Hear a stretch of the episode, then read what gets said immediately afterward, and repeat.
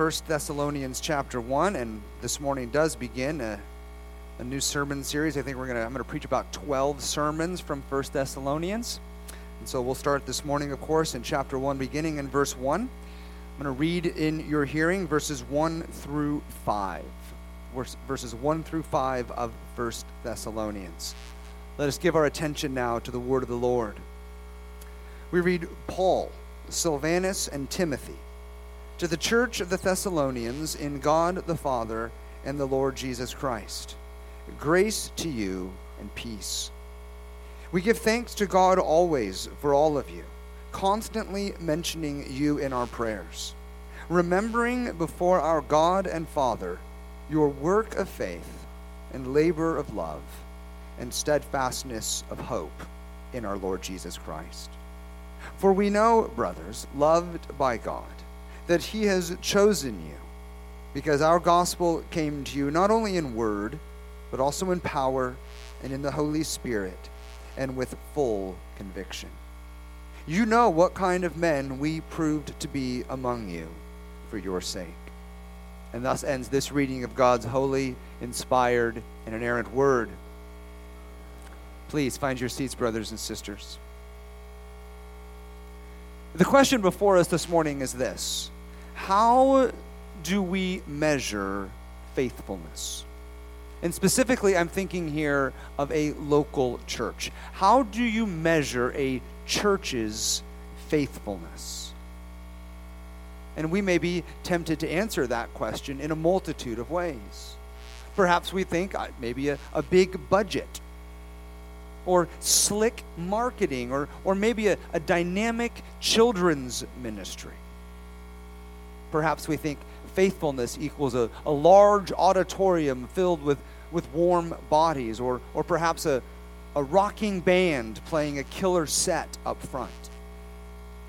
I assure you, such answers and more abound. So, how is it, though, that we get our heads and hearts around this? Especially because I trust that we desire to be a faithful church, right? So, what does a healthy and thriving and faithful church look like, particularly in the midst of adversity and pressure from a hostile world? And I think that in a lot of ways, First Thessalonians answers that question.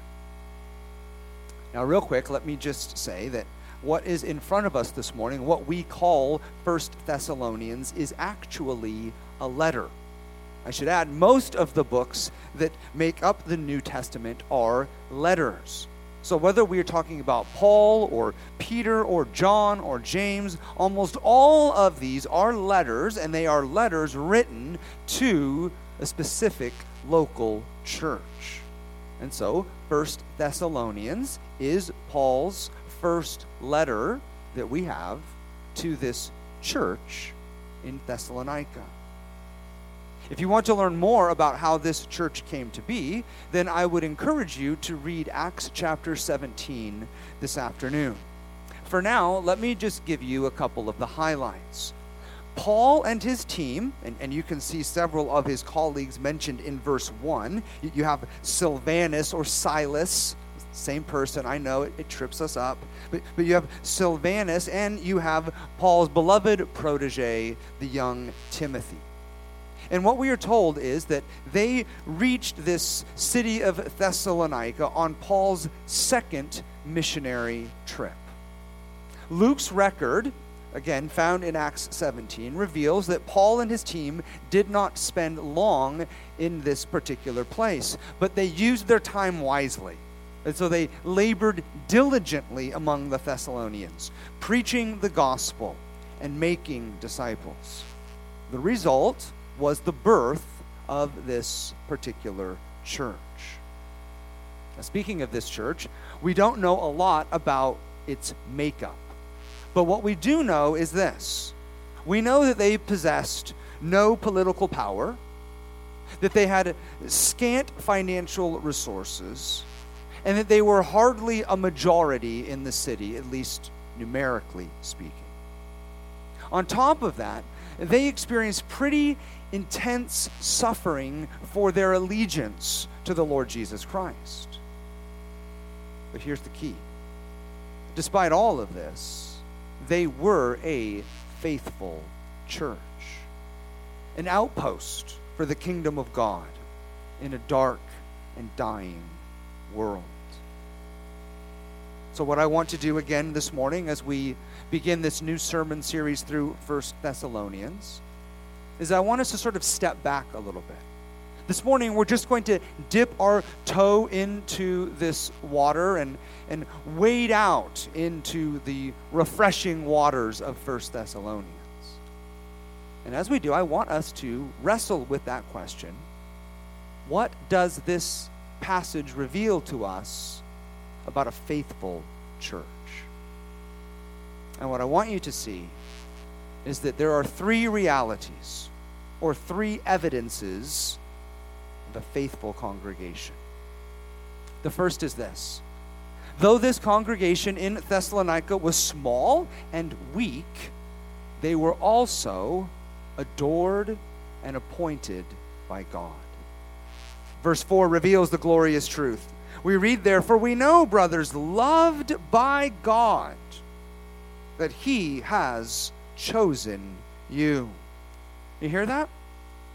Sometimes we'll ask questions about, well, what is the church? And that's a fair enough question. But, but this is one of those opportunities where, where we can ask the question, well, what is a church from God the Father's perspective? And verse 4 answers the church is loved by God, and the church belongs to God. The church is loved by God because the passage says loved by God, and it belongs to God because we are told that the church is a, a chosen instrument or has been elected by God. This language of loved by God and chosen by God, this is drawing upon rich and prominent language from the Old Testament, where God's affection was expressed for Israel, the Old Covenant people. Well, the Apostle Paul here, what he is doing is he is taking those titles and those promises from the Old Testament and he is applying them to the church, to the new covenant people of God. Letting us know that the Father has set his love upon us. That, that God has determined from before the foundation of the world to redeem a people from the mass of sinful and fallen humanity and elect people who would be the objects of his love and grace. This is what we are. We are brands plucked from the fire. You see, this was true of the saints in Thessalonica, and it is equally true of us we could very well assert our own name, our own church in verse 4. Redeeming grace is loved by God. And God, verse 4, has chosen us. And of course, a moment's reflection will immediately reveal if this was not the way, if this was not God's doing, if God did not adore us and God did not appoint us, then know this there would be no church. Make no mistake about it. It is God's sovereign and electing love that gives birth to the church. Don't think of the elect or the church as if God is somehow just sort of rolling the dice to see what shakes out. Don't think for a moment that God is up in heaven, wringing his hands, hoping beyond hope that maybe just one day a, a church will pop into existence, as if God just sort of passively waiting for something to happen. If any of this was left up to us, then we would simply carry on in our sin all the way to the grave.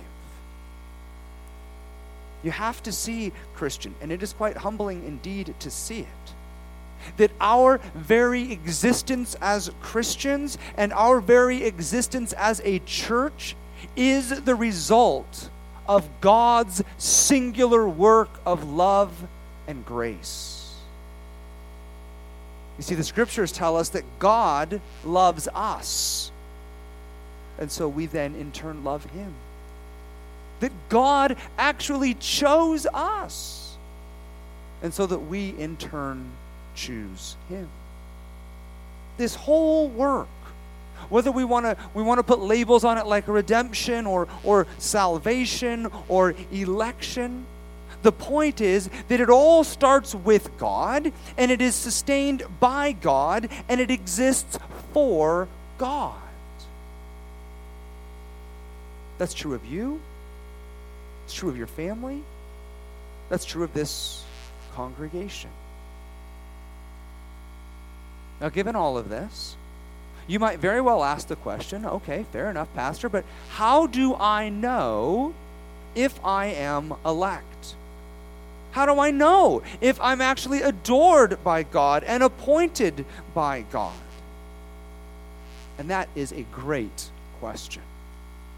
And really, it brings us to the second wonderful truth that Paul highlights regarding a faithful church. Here it is The people of God trust and treasure the gospel. Let me say that again. The people of God trust and treasure the gospel. We'll put more uh, meat on those bones in a sec, but for now, let me just say this. Here's how you know you are elect. Are you ready? Have you embraced Christ as he is offered to you in the gospel? Have you repented of your sin and have you put your faith in Jesus Christ? If so, then you can know that you are adored by God and appointed by God. In, in other words, you don't need to go rummaging through the deep recesses of your heart in search for something like perfect faith or sinless motives. You're not going to find them. Neither should you seek to peer into God's sovereign and secret will as if you could somehow discover infallibly the mind of God. Not only is that an exercise in futility, but God flatly tells us don't do that. For all the mystery that plagues so many Christian minds, here's what you need to know the proof of your election is found in what? Your conversion. Right? Are you a Christian? Have you seen your sin for what it is? And have you fled to Jesus Christ for forgiveness? If so, then the Bible says you are numbered among the elect. Look at how Paul connects it all. In verse 4, he asserts, For we know, brothers, loved by God, that He has chosen you. Okay, but, slow down, Paul. How do we know this? Verse 5 answers Because our gospel came to you not only in word, but also in power and in the Holy Spirit and with full conviction. Notice redeeming grace. Evidence of your election is found in what? One's response to the gospel. So, is the gospel received or rejected? Is it believed or banished? Is it loved or loathed? Is it trusted and treasured or is it despised and detested? You see, if you hear nothing else this morning, please hear this. Your entire eternal estate is wrapped up in what you do with the gospel what you do with Jesus Christ. Let's see how Paul fleshes this out. You'll notice in verse 4 that the gospel came to them, we are told, in word. Well, the idea of the gospel coming to them in word is a clear reference to the proclamation of the gospel. And of course, this is how the word always goes forth, right? The, the life, death, burial, and resurrection of Jesus Christ, the, the Son of God, He who is the Savior of the world. this is a message that has been entrusted to the church and must be proclaimed by the church. And as this message was proclaimed among the Thessalonians in Acts chapter 17, some embraced it. But Paul says more, doesn't he? The same gospel message, we are told, also came in power. This is probably, speaking of the miracles wrought by the Spirit of God in their midst through the apostles. You need to remember that at this unique point in redemptive history, God had determined to authenticate his message and to authenticate his messengers by miracles. And of course, you can read about them in Acts, uh, uh in Acts chapter 17 in particular, but really the whole book of Acts, right? The point is that as the gospel went forward in word, God also, and this is Hebrews 2 4, bore witness by signs and wonders and various miracles. Speaking of the Holy Spirit, Paul adds in verse 5 that our gospel came to you not only in word, but also in power, and we are told in the Holy Spirit. Most likely, what Paul has in mind here is what we would call the Spirit's work of regeneration or new life. That is to say, that in and through the, the proclamation of the gospel, the Holy Spirit does a work in the life of the elect. What is that work? Well, there is conviction. The Holy Spirit convicts of sin. The Holy Spirit calls. The Holy Spirit comforts. The Holy Spirit converts. That's how Christians are born again, right? Brother and sister, that's how you were born again. Christ was preached, and the Holy Spirit birthed you into God's kingdom. And I will be the first to concede that this miracle of regeneration, this work of new life that the Holy Spirit does, it is a sovereign work of God, but it is also a deeply mysterious work of God. It's one that we can't always explain or, or always pinpoint. But it is a work, the scriptures tell us, whereby our heart of stone is taken out and we are given a new heart of flesh. And don't let that language confuse you, sort of heart of flesh, right? We sometimes I think if, if we're confined sort of to the New Testament or to the Apostle Paul in particular, we might think flesh and it immediately sort of has negative connotations, right? But that, that's not what the prophets are talking about in Jeremiah and Ezekiel. The heart of flesh is contrasted with a heart of stone. So the heart of stone is, is dead, it's inanimate, it's, it's lifeless. You can't do anything with it. But the heart of flesh is alive, it's soft, it's pliable. And so, what the, what the scriptures teach us is that a heart of flesh, the way that it's different from a heart of stone, is that the heart of flesh is one that sees our sin for what it is. A heart of flesh is one that does something that it's never done before, and that is it actually delights in the law of God. And a heart of flesh is one that runs, makes a beeline, throws caution to the wind, and is dead set on running to Jesus. Because the heart of flesh knows that Jesus is the only source of pardon and peace. Might be helpful, maybe not. Might be helpful to think of it in, in sort of Trinitarian terms as we're thinking about the work of the Holy Spirit here in the miracle of regeneration. We could, we could zoom out and, and we could think of the Father is the architect of redemption. This is something that takes place before the foundation of the world. the Son of God then accomplishes redemption on that bloody cross some 2,000 years ago. And then the Holy Spirit of God applies that redemption in our personal lives. And He does so again by enlightening our minds and opening our eyes and loosing our tongues and unstopping our ears and transforming our wills. Finally, Paul mentions in the middle of verse 5 that this same gospel comes with full conviction. Full conviction.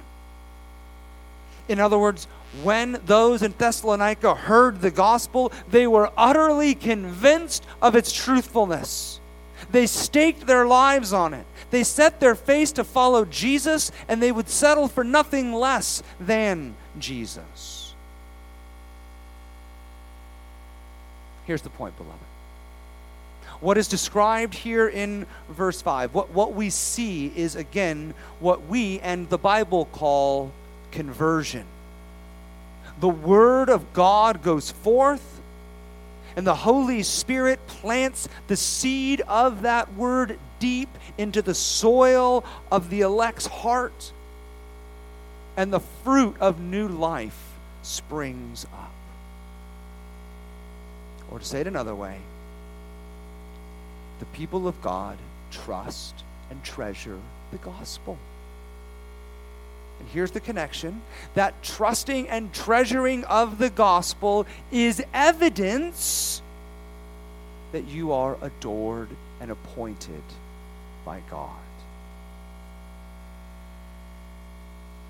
Now, you will recall, beloved, that we are looking at one of the New Testament's earliest letters. And we're trying to ask ourselves, well, what does this early letter, what does First, First Thessalonians reveal about the church and her faithfulness? And I said our passage makes known three wonderful truths. First, the people of God are adored and appointed by God.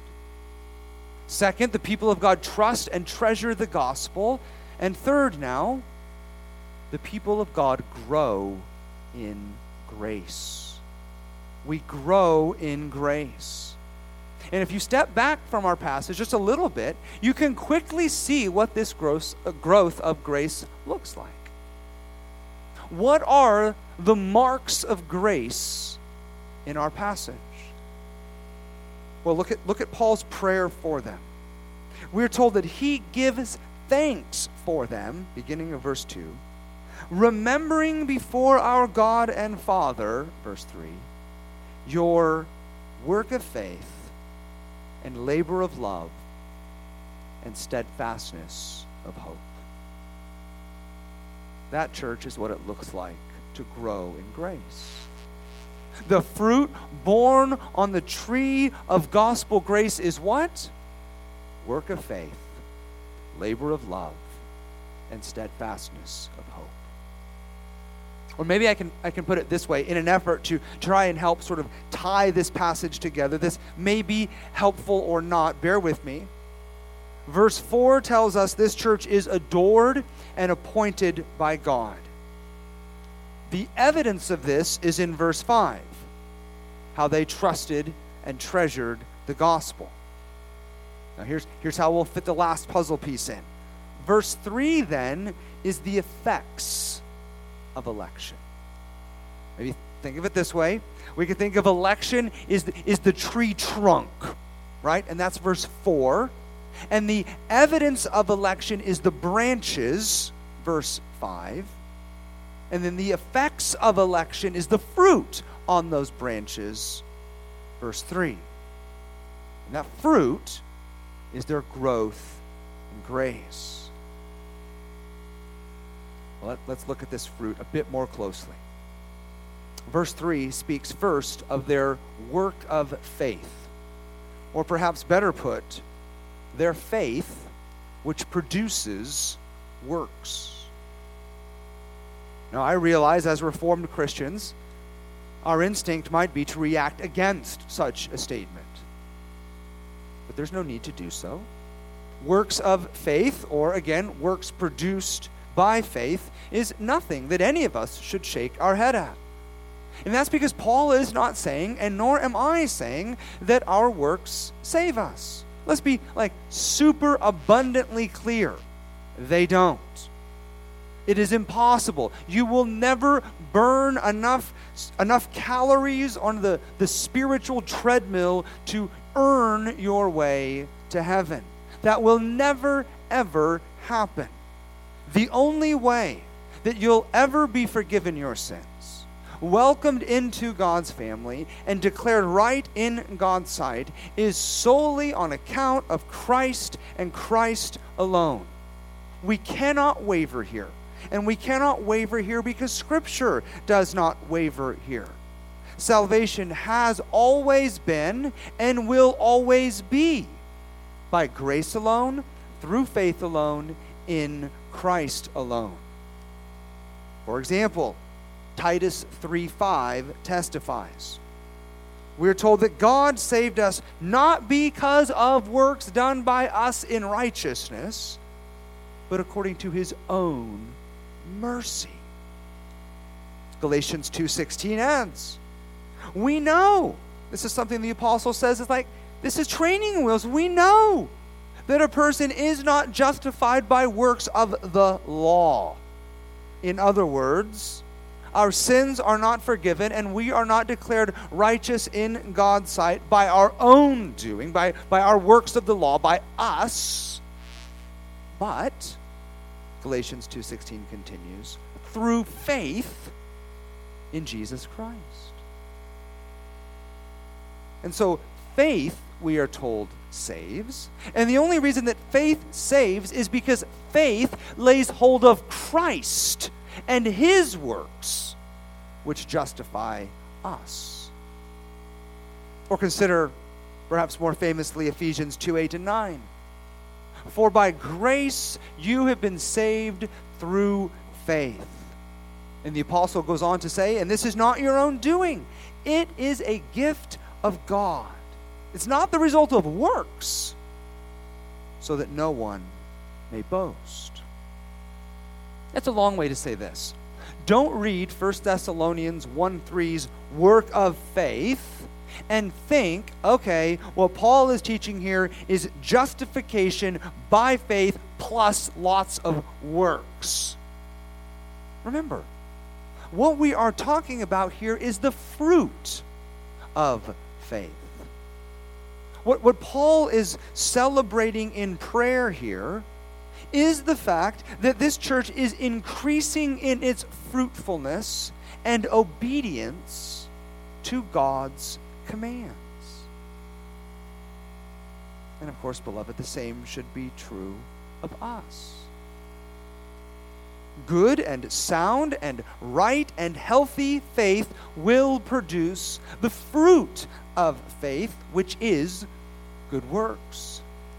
Just like a good and sound and right and healthy tree produces good apples.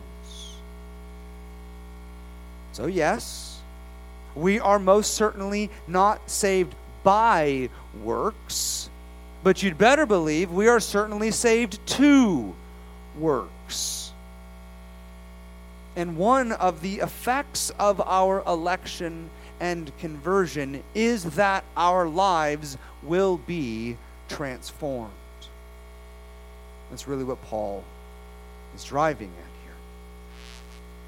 Let's look at another fruit of our growth in grace. Paul speaks of their labor of love in the middle of verse 3. And I don't know about you, but when I read language of labor of love, I can't help but think of Jesus' own words from John 13 when he told his disciples, By this all people will know that you are my disciples if you have love for one another. And, and even a cursory reading of 1 Thessalonians will reveal that this church here in Thessalonica excelled in love. They most certainly loved one another. You get that from 1 Thessalonians 3:12. Likewise, they loved their pastors, for shepherding them, 1 Thessalonians 5:13. On top of that, they loved other Christians from different congregations, even those who didn't cross every T and dot every I the exact same way that they did. 1 Thessalonians 4 9. If all that wasn't enough, they even loved their unbelieving family and neighbors and co-workers. 1 Thessalonians 3:12. Redeeming Grace, this is a congregation that excelled in love. And so should we. Now, don't misunderstand me. I'm not suggesting that any of this is easy. Just as Christians do not just sort of passively fall into holiness, neither do we just sort of fall into loving others, especially those who tend to be different from us. Perhaps we can be honest. Love takes work. For some of us, some of us are harder to love than others of us. Our passage says that this is a labor of love, with the emphasis being on labor. This is true of our, our spouse. This is true of our children. And this is true even of our church. Whether we're talking about our wife or our kids or our local church, the, the fact is there comes a point in time when the butterflies fade, when, the, when they're no longer occupying your stomach region. And you quickly learn in those moments that love and, and faithfulness and commitment, you know what? It takes work. In fact, love in the face of that sort of work is a glorious mark of Christian maturity and virtue. Speaking of how difficult this love can be, again, notice that both love and faith here in verse 3, as well as hope, they're all qualified, aren't they? Faith, for example, is a work of faith. But, but love has, even, uh, has an even stronger qualifier. Paul says it's a labor of love. And, and in Paul's Greek here, labor is a stronger word than work for faith. To be precise, Paul's use of labor here in the original language, it stresses an intense and an arduous work. It's the idea today that we might say this requires blood and sweat and tears. The point is, love is not easy especially for selfish creatures like you and me. But even though it is not easy, it is something that we are called to. And we are called to this love because Christ first loved us. Let us not forget that He demonstrated His labor of love for us by dying to Himself, both figuratively and quite literally. And as Christians, of course, we are called to follow in the footsteps of our Master. We are called then to demonstrate our labor of love as we seek to, to care and encourage and walk alongside each other. Now, the final fruit of grace that Paul mentions is toward the end of verse 3. Paul calls it steadfastness of hope. Christian, let me just ask you quickly what is hope? Is hope just crossing your fingers? Is biblical hope the same as hoping it will snow on Christmas morning? You know, just sort of wishful thinking? No. Someone's catechizing their children around here. Hope biblically speaking, is a measure of confidence. We can say it this way for the Christian, hope is a confident expectation that the future is in God's hands and that He is working all things for our good. And this is what you see among the Thessalonians. Despite the hardships that they faced, We'll get into those.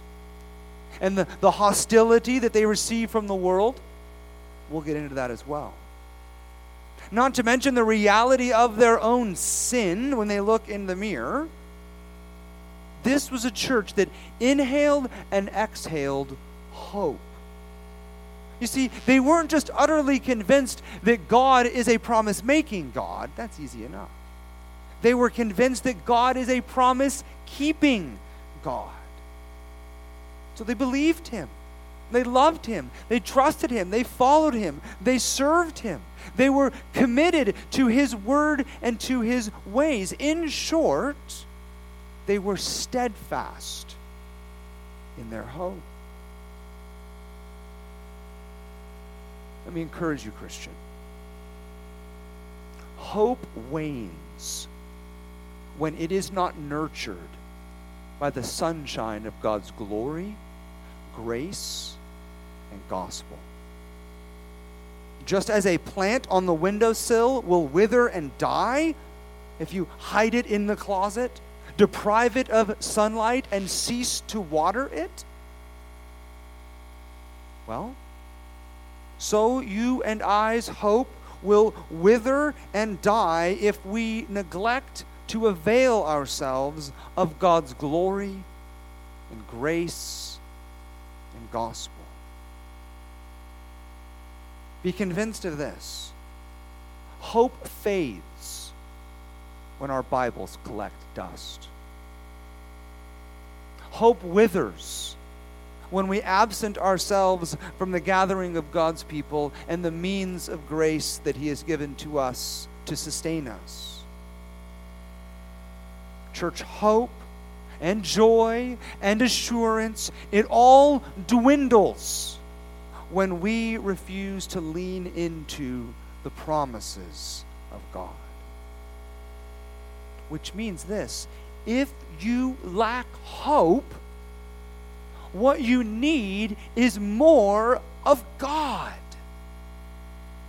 You need to cry out to Him.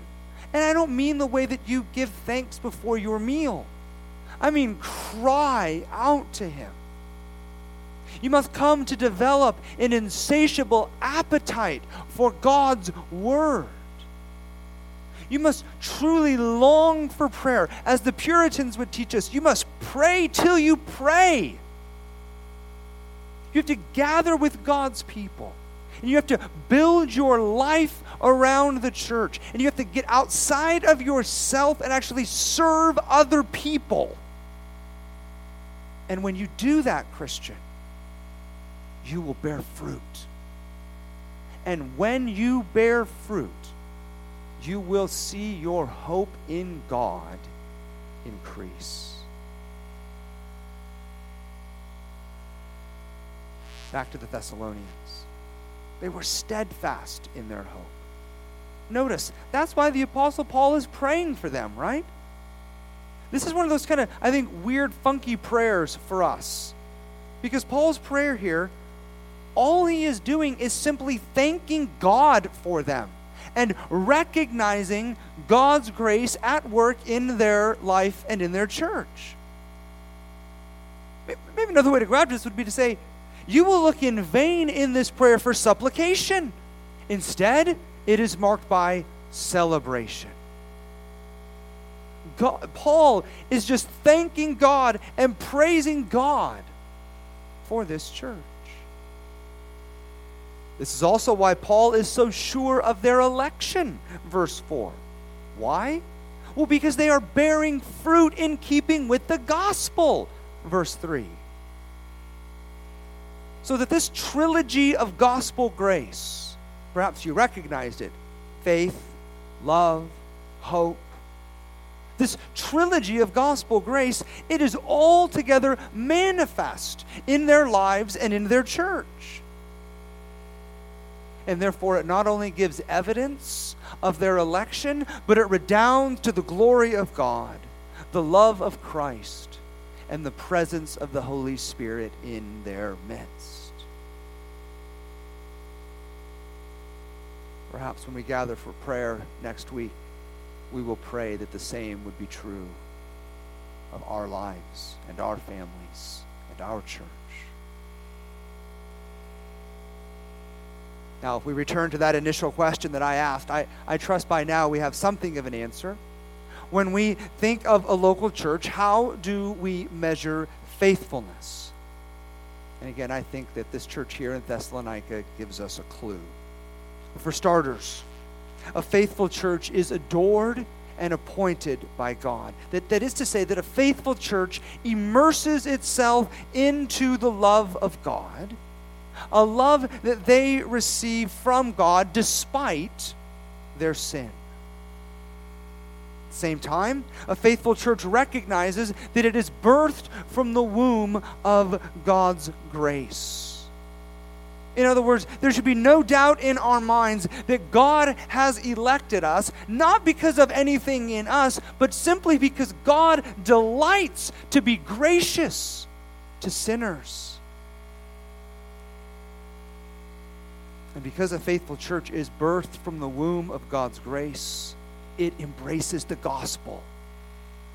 Or, as I've said, a faithful church trusts and treasures the gospel.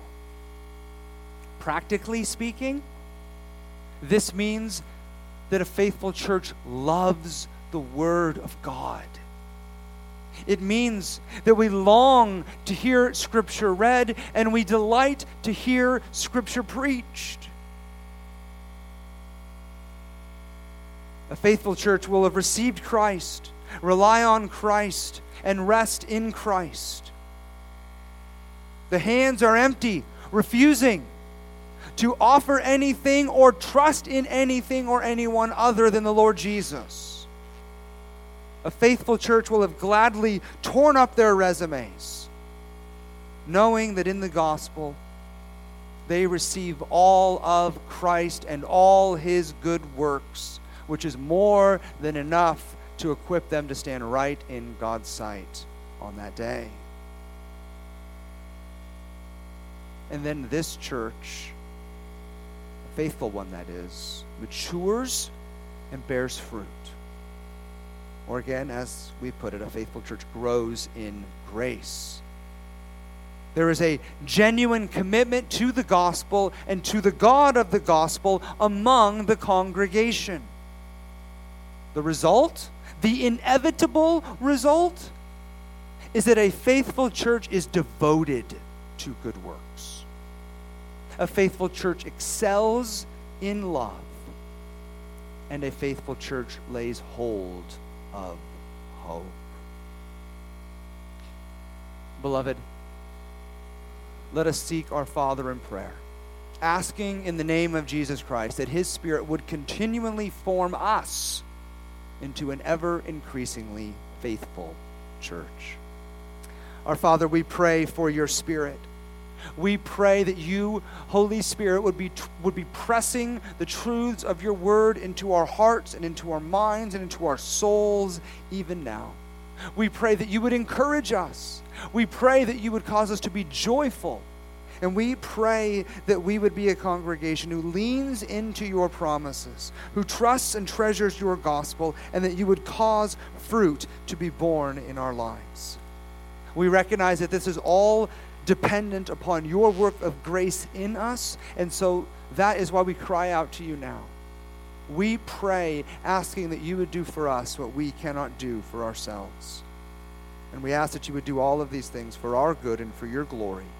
In Jesus' name, amen.